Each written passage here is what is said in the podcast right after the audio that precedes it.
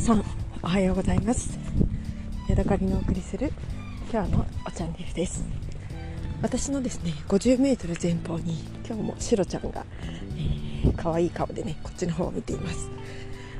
ただですね私の、えー、少し後ろにですね2匹の犬を散歩させているご夫婦がいまして多分ねシロちゃんは私ではなくそのね2匹の犬にね、え、喜びの顔を向けているんじゃないかなって思うんですよね。シロちゃんおはよう。ろちゃん。しろちゃん。しろちゃんおはよう。あ今日あんま元気ないじゃん。しろちゃんおはよう。匂い嗅いでよ。しろちゃん。おはよう。もう次の犬にが気になって仕方がないみたいですね。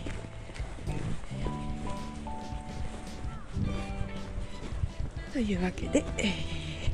今日はねあの私仲のいいお友達が後ろにいたのでしろちゃんは冷たく、えー、私のことをあしらいました。ちょっと寂しいけどそれはそれでちょっと面白いなっていうところで。はい、えー、今日はですね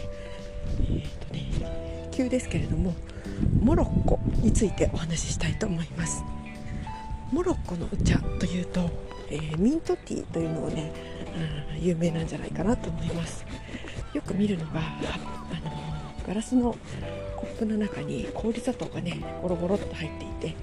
そこに、えー、ミントの葉がね青々としたミントの葉が入っていてでそれがお盆の上になっていてそこに熱々の、えー、お茶をダダッと注いで飲むみたいなねそんなあの写真を見たことがあるんじゃないかなと思います。ただですね私やっぱりその時も、えー、お茶には全然興味がなかったのでモロッコでミントティーをね飲んだことがあるかっていうのは全然ね覚えがないんですよね。でその、えー、コップの中に氷砂糖とミントの葉っぱが入っている状況っていうのをね見たかどうかもあんまり覚えがありません。もしかしたら単にねなんかガイドブックの写真とかだけで見ていたのかもしれないですね。で、えー、ぜモロッコの話をしようとしたのかなって私は。そうそう。お茶とお茶モロッコの話をしたいんだけどお茶のことはあんまり知らないけどこんなことがあったよっていうようなね思い出話をしようと思ってね考えていたんですけれども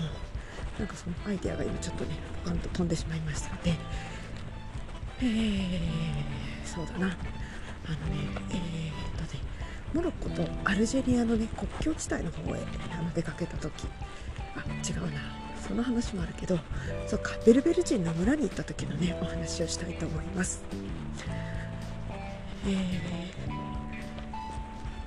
マラケシュから一晩バスに乗って、えー、メルズーガというね砂漠の端っこにある町へ行きました。そこは大きなねあの砂漠の麓みたいなところにあって、えー、本当にねなんか乾燥したところで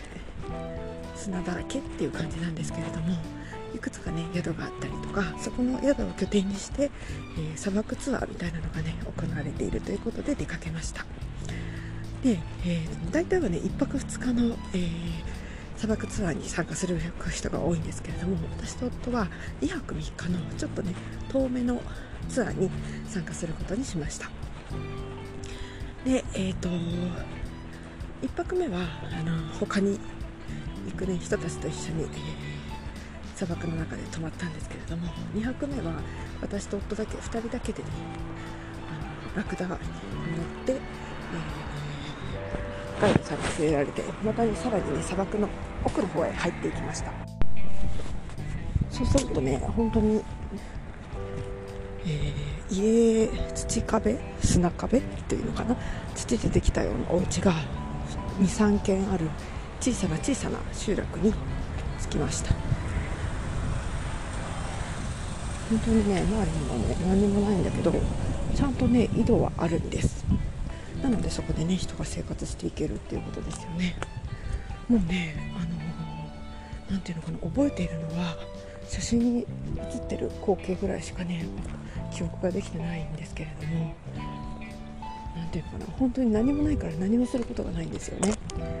一日中ねずっとね土壁の中かなんか布でできたテントのね大きなテントみたいなやつがあるのでその下でねただただ風景を見つめて座っているだけでお昼とかになるとあの宿の人そのお家の人がご飯を持ってきてくれるっていうただね本当にそこでただただのんびりするだけの一日だったんですけれども、うん、今思い出してもその時のことを考えるとねなんかああのんびりしたなと思ってね幸せな気持ちになれるそんな時間でした。でねやっぱりねちっちゃいブラ集落なんですけれども子供たちがいるので子供がね見に来てくれるんですよね。で遊びに来てくれた子供とね写真撮ったりとか家畜に水をやりに行くあのお母さんに一緒についていってその井戸の周りにね水をやってみたりとか本当ただただそんな一日でした。ちょっと長くなりそうなので続きは、えー、次回にお話ししたいと思います。ではまた皆さんお会いしましょう。さようなら。